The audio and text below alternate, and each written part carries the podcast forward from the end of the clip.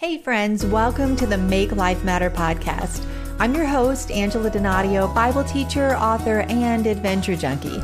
Join me each week for compelling conversations with leading voices that encourage us to ground our worth in the Word instead of the narrative of the world. Together, we'll discover miracles in life's messy moments and make our lives matter no matter what. Here's this week's episode. Well, hey guys, welcome back to the podcast. And I have been chatting with my guest today. You're going to love her. You know, despite the real world challenges that we're all facing, the biggest obstacle that we will ever have to overcome is right in our own mind. So Billie Jauss is here to help us leave our emotional barriers behind so we can find peace and purpose. She's a speaker, she's an author, and she's the host of the Start Small, Believe Big podcast. So get ready to lean in for this much needed conversation from her brand new book, Distraction Detox, Release Emotional Barriers, Restructure Priorities, and Realize God's Best. Welcome, Billie. I'm so excited to have you here and finally get to meet you. I know. Thank you for having me. It's wonderful to meet you. Well, we've had a wonderful conversation already, so I just can't wait to just dive right in. What a needed just resource that you're offering. This is your second book. And I have an illustration in my devotional Astounded about the dangers of distraction. I actually went into a conference one day at our church and was rushing, distracted, too much on my mind. And when I came out of the conference, Billie, at the end of the day, I had left my car running for like 8 hours. Yeah. Goodness. So, you know, distractions, external and internal, are so dangerous. You talk about internal distractions and how that's robbing us of peace and purpose. So we're going to lean into that, but let's hear a little bit about your story. You spent your life traveling, you're married into a baseball family. So talk about that for just a little bit. Oh my goodness. So yeah, I met my husband, who was a college baseball coach. Very quickly, he became a professional baseball coach. I started living the life as a professional baseball wife.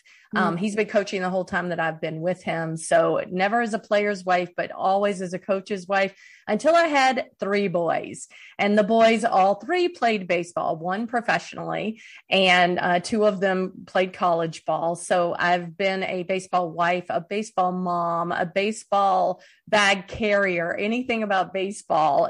Our life is all consumed. We've been in professional baseball 35 years now. We're married 33 years. And we've been, I think, with 7 different teams. It's amazing. I often tell people, oh, my husband got fired last year. And they're like, you say it so easy. I'm like, well, welcome to professional baseball. Yeah, exactly. And I dreamed one day I'd be out of baseball, but of course, all 3 of my boys are now in baseball. 2 are working in professional baseball and 1 in college baseball. But it's really been a ministry for you guys. You talked about that with me earlier, and God has used you mightily there. And now you're coming to the Washington Nationals. So come on, let's go. You're right in my backyard. I'm really excited. Yeah, we've always looked at baseball as our mission field. You know, where has God placed us and what does he want us to do for him while we're there? Yeah. You know, home is, people are always like, oh, where are you from? Well, I'm not real sure. You ask my kids, are like, when they were little, where are you from? They're like, we don't know. Ask our mom. Because we traveled around. Our home was where we were together. Yeah. So we really did that together and spoke the love of Jesus into other people's lives, hosted people in whatever apartment we were living in or whatever area. We'd meet up at the park or just sitting in the baseball stands and just telling them about what Jesus has done in our lives and how we've overcome so much with the help of Jesus. I love that. You know, and you kind of likened all of your traveling and jet lag, which I could relate to kind of this concept of spiritual jet lag. You said this in the book, distractions create an inevitable fog of uncertainty and unsettled emotions. And how much can we all relate to that statement, especially what we've all been through over the last couple of years. So how can we tell that we're wrestling with spiritual jet lag, Billie? What are some symptoms of that for us? Yeah. You know, that spiritual jet lag's a lot like travel jet lag. Yeah. You feel lethargic, you feel tired, you feel exhausted. How many times in your life, maybe you haven't, but I know I have, that you just start or end your day with, I'm done. Yeah. I'm done. And it's that feeling, that overwhelming feeling of doubt and discouragement, that when we're sitting in that place of spiritual jet lag, We feel alone. We're tired. We don't feel connected. All of those things come around in spiritual jet, like doubt, discouragement, you know, those things that we don't feel when we're truly in that deep connection with Jesus. And sometimes we don't even realize that is, like, you put language to that spiritual jet lag. We felt it, but we don't always know what we're identifying or how to describe that. I loved your concept of let's just take this one thought at a time. So let's lean into that for a second, because you walk us through a helpful process to take the thoughts captive. And it starts with deception, naming it. So talk about why that's so important for us to do. I think, you know, one of the things is we can have these feelings all day. And I'll be very honest with you. Before this podcast today, I went to my husband and I said, I need prayer. I need you to pray for me right now. I feel discouraged. I feel overwhelmed. It's just a lot going on. Every time I get ready to sit down and write an article or have an interview, I'm like, why would anybody want to hear what I have to say? Well, I'm not that smart. I'm not that good. And those are those deceptive thoughts that if you allow them to rabbit trail, they never take you up. They always take you down. That's good, so Billie. In that rabbit trail, we have to stop those thoughts. We have to stop them. We had to look at them and say, hey, they are real emotions. Yes, they are real emotions. We have to feel the feel. I had to feel a little bit of anxiety that I haven't gotten that article written yet that I need to get written to get into by the date it's due. I had to realize this anxious feeling is real. Yeah. But I also have to stop that thought from taking me so far down that I'm like, I can't write the article. I'm not going to do it. I'm going to have to tell them I can't do it for them, and actually take it to a place of, okay, I've had this discouragement, this doubt. I feel anxious about it. Let the feeling happen, and then replace it with a truth. That's it. And whatever truth that may be. And one of the truths that I've been one of the truths I've been really clinging to lately is Galatians 5:1. It is for freedom that Christ has set us free. Stand firm then, and do not let yourselves be burdened again by a yoke of slavery. For me, that yoke of slavery are those deceptive thoughts. And once we have those deceptive thoughts in hand, we can replace them with the truth that God gives us on whatever given thought it may be that we're dealing with: doubt, feeling alone, discouragement, unforgiveness, anger, whatever, fear. You know, how many of us fear so many things in life, you know, and to replace that with a scripture that tells you that God didn't give us a spirit of fear, you know, and so those are the processes that I go through in the book, because this book wasn't written because I came up with a good idea and I thought of a few things to throw in there. This is a process that I went through myself, that I experienced myself, and I just experienced today to go back and walk through the process of taking those thoughts captive, and not just taking them captive, but then releasing them, releasing that emotional toxin that just poisons me, and replacing it with that truth that the Lord gives us, those promises that he gives us. It's so good. And I think when we think distractions, Billie, even when I started the book, we think of external distractions, but what you really are inviting us to kind of focus on is the internal distractions, the invasive thoughts, the self-limiting beliefs. Like you just said, the discouragement. I think sometimes we look at people and then we think, oh, well, they never wrestle with it, but our thoughts are invading us all the time, whether it's our own thoughts, you know, things the enemy is trying to throw at us. And so we can't necessarily control what's going on, but you help us to know you can control, and we are responsible for what we choose to meditate on. Let's lean a little bit to that emotional toxin that you were talking about, because you actually asked people and you were overwhelmed by the responses, but there were 4 emotional toxins that kind of rose to the surface above, you know, some others. And that was fear, unbelief, guilt, and shame. And I know both men and women listen to this podcast, but I'll just say as a woman, I have dealt with all 4 of those. I know especially shame is such a heavy hitter. So you give us this 3 up process and 3 down process. It kind of came from baseball. Yeah. So walk us through the 3 up process first when we're dealing with an emotional toxin. Yeah. So what I wanted to do was to make sure that what we were doing is we had a process to walk through when we got to a point of that, taking those thoughts captive and going through what we're going through in seeing the fear, seeing the unbelief, seeing the guilt and the shame. And yeah, what happens, I feel like, is when we have fear, it takes us also to other places, or it's rooted in other places. It can take us to unbelief. It can bring up that shame that we had when we were 8, 10 years old, 17, 18 years old, 20, 22 years old, all the way up. You know, I can go through a list of all the things that I said terribly to my children who are now in their late 20s, early 30s when they were 9, but I'm reacting to a fear that they may not be walking with the Lord now the way I wish they were. And so then I go back, and in that guilt of, oh, well, I told him he was a bad kid one time when he was 8 years old on a Tuesday at noon. Yeah. You know, we bring up these really specific things, and then we are filled with shame of it. So what I do in the book is ask people, what are you willing to give up and how do you begin? And that's where that 3 up, 3 down came from. And yes, my life is revolving around baseball. So 3 up, 3 down in baseball is when 3 batters come up, 3 batters sit down. And that, so that is a pitcher's best dream, is that 3 come up and he sits them down. But when I was thinking about 3 up, 3 down, what are the things we need to bring up? Because as a batter's going to the box, he wants to get a hit. The pitcher wants to sit him down. So I looked at it from both points of view of what is 3 up. So one is to pray it up.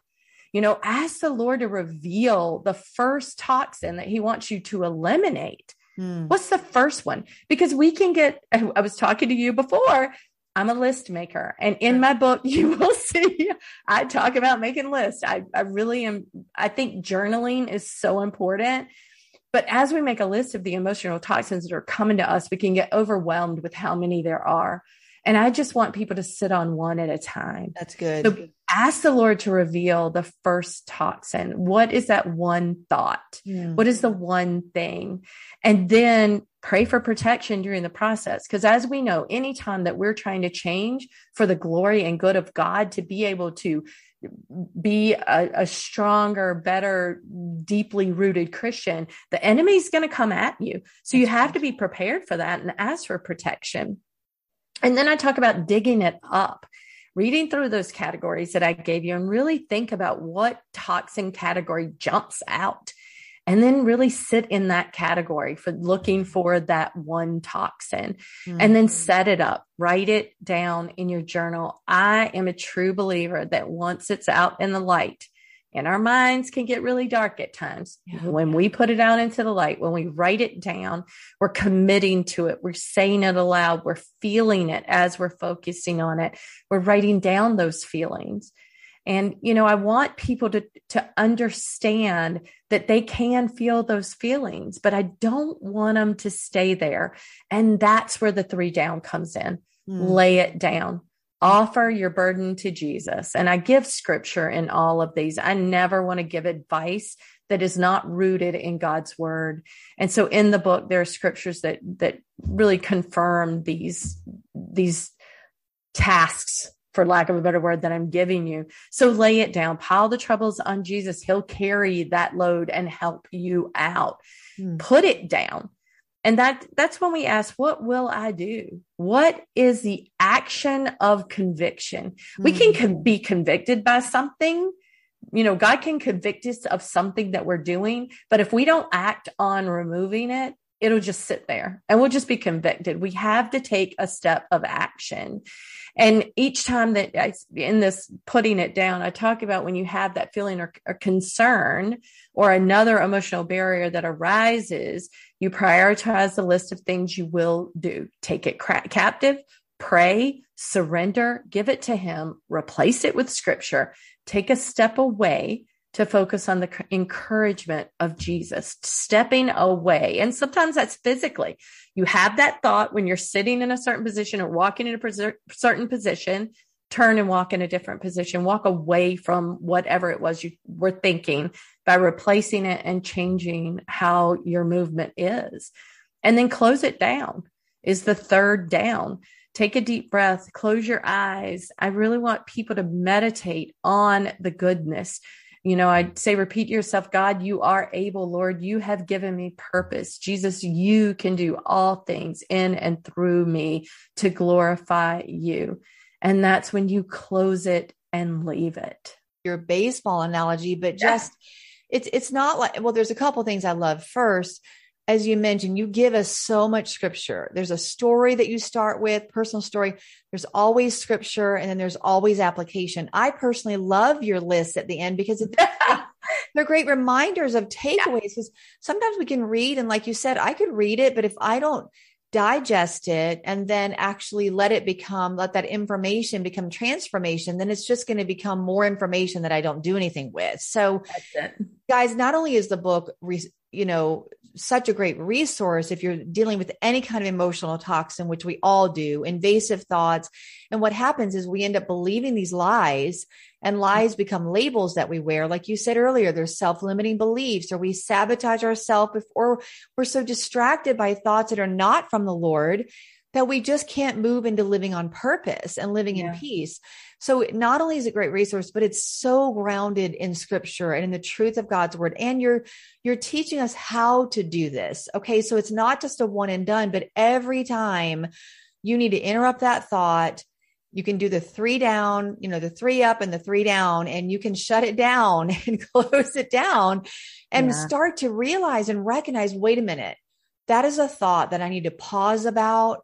And I need to think about that. I need to take it captive. So it's so great. Another thing that I loved about this, and I mean, I could talk for hours, but you talk about how falling in love with Jesus, and you share some of your own experiences, some of the difficulty you've been through, that really is the gateway to true freedom. Like you were talking about in just a second ago in Galatians, if we're going to live in that kind of freedom, it starts with really falling in love with Jesus. So you use a phrase that I love, and I would love for you to define it for our listeners. So what is what you call a vertical stare? Yeah. So falling in love with Jesus. First, I want to back up with falling in love with Jesus, because this is something that if we're not falling in love with Jesus every day, then we're missing out on all that he desires to place in us, all his love, all his peace, all of that. So when I talk about a vertical stare, I'm talking about fixing our eyes on Jesus. To fall in love with Jesus, we had to be constantly focused on him. Now, I know a lot of people are like, yeah, but you don't know my life. I've got little kids running around. I've got work to do. I've got two jobs. I understand that. But what you have to do is each and every day, fix your eyes on him. Continually fixing your eyes on him, and I talk about that excitement that we get. And in the book, I talk about a birthday party. Remember when you have a birthday party, people are like, oh, when you're young and you have a birthday party, you get excited. I get excited for birthday parties now. I'm planning my niece's 50th birthday party, and I'm so excited. I love to, celebrate. But that's that celebration and that excitement that I want people to have, to understand when they're fixing their eyes on Jesus. It's being in love with him. It's falling in love with him more and more every day, continuing to set your sights on him before the chaos going on around you, while the chaos is going on around you, So that's really where I go into that. And I go into Hebrews 12 is a big scripture when I think about falling more in love with Jesus, about fixing our eyes on Jesus, the pioneer and perfecter of faith. For the joy set before him, he endured the cross, scorning its shame, and sat down at the right hand of the throne of God. Consider Jesus, who endured such oppositions from sinners so that you won't grow weary or lose heart. It's fixing your eyes on him and all that he endured for us and all that he's done for us, and just continuing to love him more, getting to know him better every day. I love that. And that goes back to his word, because the more we know his word and know his character, the more we fall in love with who he is and see him at work in our lives, because the horizontal things that we can go through, they do mute that fervency of love. They distract us from being keenly aware of what God is doing and living on purpose and on mission. So that excitement, and I think it's been hard. It's been dampened over the last couple of years. We have to be really intentional about this. And where are we fixing our eyes? What are we staring at? Lisa Turkurse always says, we steer where we stare. Exactly. And that's, you know, exactly. Because wherever you're putting your focus and your time, Craig Rochelle has said similar things.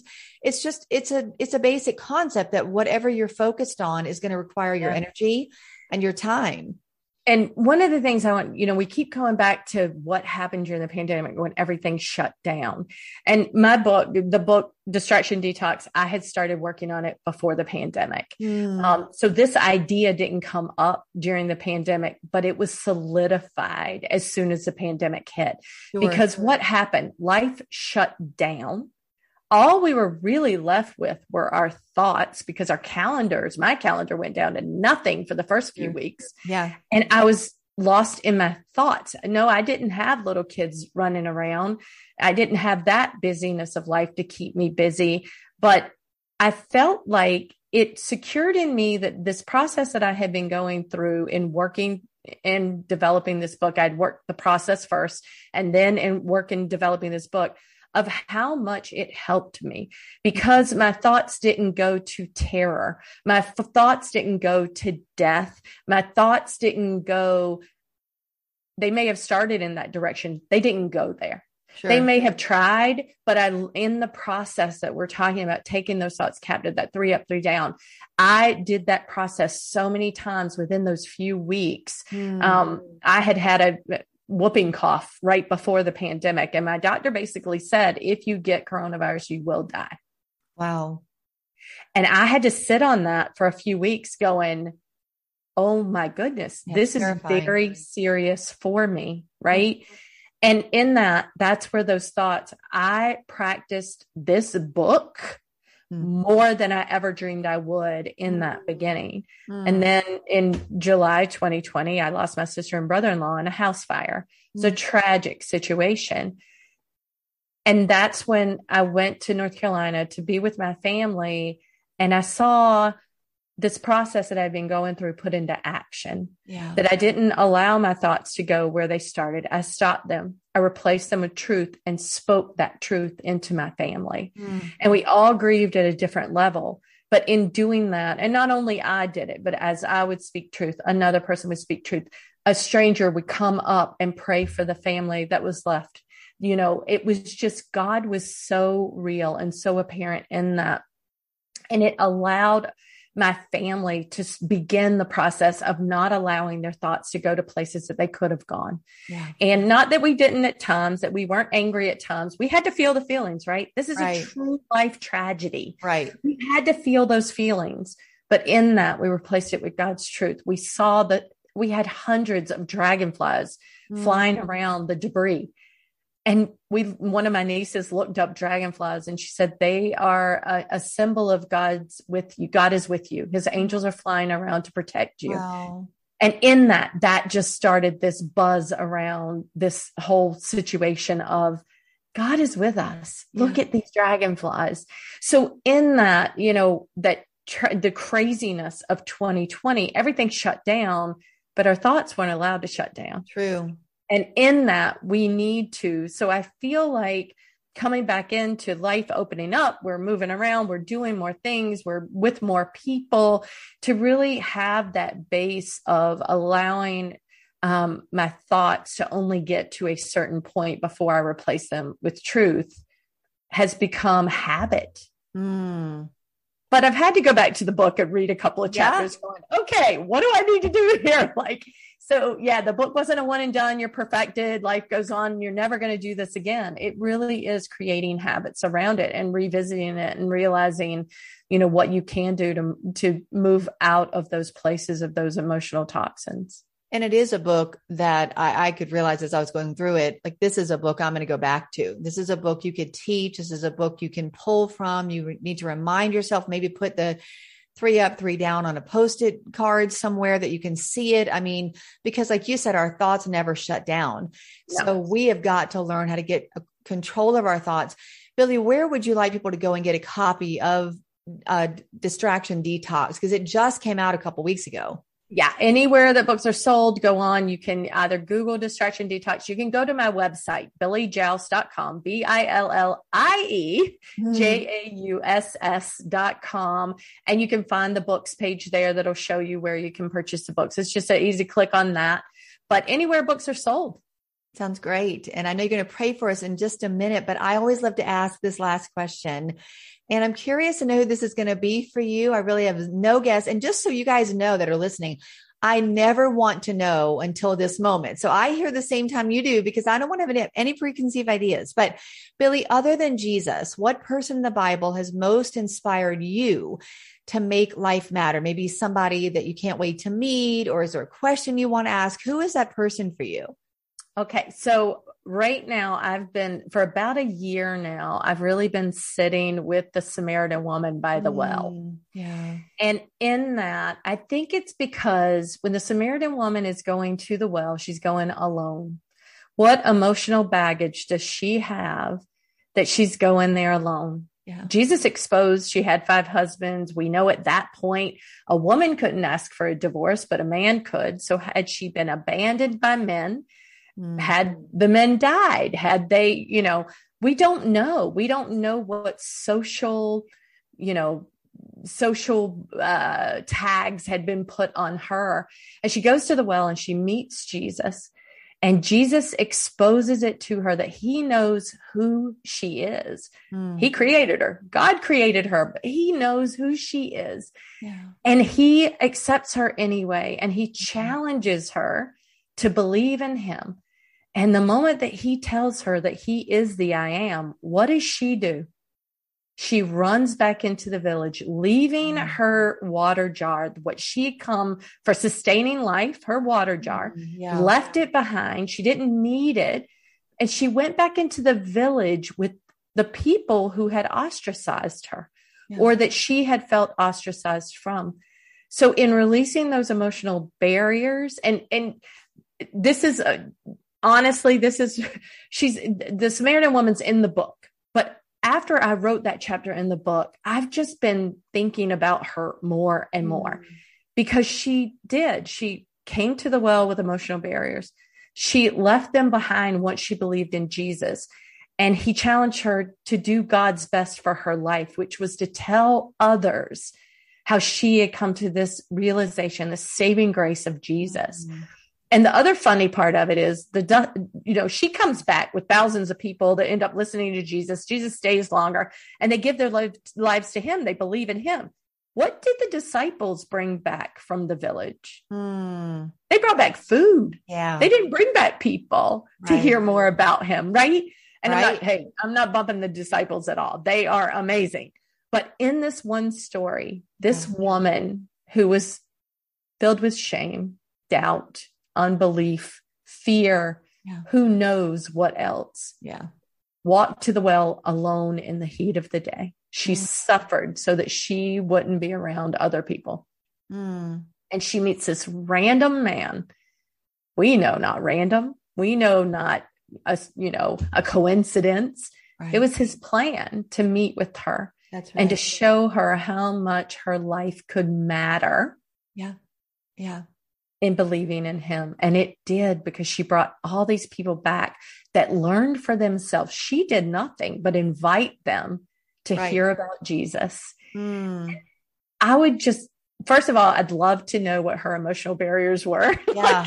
I want to know, what was your junk? What was your junk that you brought to the well? Because I feel like we have so much in common with her in so many ways. And so that's who I believe that, she made life matter. She made her life matter. She allowed others' lives to matter more because they came to the saving grace of Jesus. That's so good. And not only does our life matter, but then the goal is that we want other people's lives to matter and to know they have a purpose, God has a plan for them. Nothing is happening by coincidence. And if she can move from that place of emotional baggage, it's so much encouragement for us. God is no respecter of persons. We just have to be willing, you know, take a posture of availability and begin to say, I'm not going to be controlled by my negative thoughts. I'm not going to allow this negative stream of toxicity to rule me and to rob me of freedom and peace. And I really wanted to close with something that you wrote, actually, Billie, for today's Truth That Matters, because more than anything, we need peace right now. We can't necessarily control what's going on, but we can stay in peace. You know, the scripture says, you know, he can keep us in perfect peace when our mind is fixed on him, back to that vertical stare. So I wanted to just quickly read you guys something before she prays for us. She said this: when you feel anxiety rising, reactions bubbling, and unrighteous responses brewing. I don't know about you, but I have all those three happening at some times in my life. Take these 4 steps to gain peace of mind. First, pause when you feel the tension. Experience the feeling. And you've talked about that for us, Billie. Discern deception versus truth. Pause with that and see if it's a lie or if there's actually truth. And then secondly, stop. So first you pause. Second, stop. Stop the lies you tell yourself, building their believability. Identify the feeling, then take the thought captive and prioritize the importance of truth, stopping the untruth before it fills a storage chest of self-limiting beliefs, takes you closer to God's peace and joy. That by itself will preach. There's so much there, guys. Third, surrender the feeling to God in prayer. Your anxiety will decrease when you release a feeling that is not the truth and not of God. Let it go. Then finally, fourth, expect the peace and joy that is beyond all understanding. I think we have, Billie, stopped expecting. We've just kind of resigned ourselves to a sense of, oh, well. And I love that you're challenging us, lean into expectancy, expect the peace and joy that is beyond all understanding, because God wants what's best and peace is best. And again, this vertical stare scripture, she read most of it earlier. I'm going to leave you with Hebrews 12, verse 2. We fix our eyes on Jesus. He's the pioneer and he's the perfecter of faith. For the joy set before him, he endured the cross. He scorned its shame and he sat down at the right hand of the throne of God. So we've been giving you so much, Billie. You've given us so much in this book, Distraction Detox. It's a different take on it that we might think at first glance. It's the internal distractions that are robbing us of peace, robbing us of purpose. And you help us to know how to move into actual tangible processes so that we can walk in the freedom that you talk about. So thank you so much, guys. Go get a copy, Distraction Detox. You'll get to know not only Billie better, her life, her story. There's so many rich, poignant stories in here that she shares, but also so much rich truth and scripture and practical application of processes that you can walk through. So thank you for so much that you've deposited into us today, Billie. It's been such a joy to sit down with you today. Thank you so much for having me. I really appreciate our time together. Absolutely. And next time you're in Washington, D.C., we're going to go grab lunch. Yes, we will. I have a new friend today. Well, I would love for you to just pray over our audience, especially anyone today who's dealing with these emotional toxins, that they have the strength and the peace now to move forward and to let it go. Yes, Lord, I just thank you. I thank you for the show. I thank you, Lord, that we can come together and really help speak your word and your peace and your guidance into the lives of others. I thank you, Lord, that for each and every person that's listening right now, I pray, Lord, that you would put it on their heart to pause right where they are right now and think about that thought that is keeping them from realizing your best, Lord, stepping in faith into where it is you desired them to be, doing whatever it is you desire them to do. Lord, I thank you that you have given us this time together, Lord, and that you are before us, that you are the one that we fix our eyes on. You are orchestrating the peace and freedom for us in every moment of chaos that we may feel. I thank you, Lord, for our time today. In Jesus' name we pray. Amen. Thanks for joining the conversation. If you've been inspired to make life matter, share a review and subscribe at cpnshows.com or anywhere you listen to podcasts so you don't miss an episode. Connect with me at angeladonadio.com. Facebook at Angela Donadio VOV, and Instagram at Angela Donadio. Until next week, let's make life matter.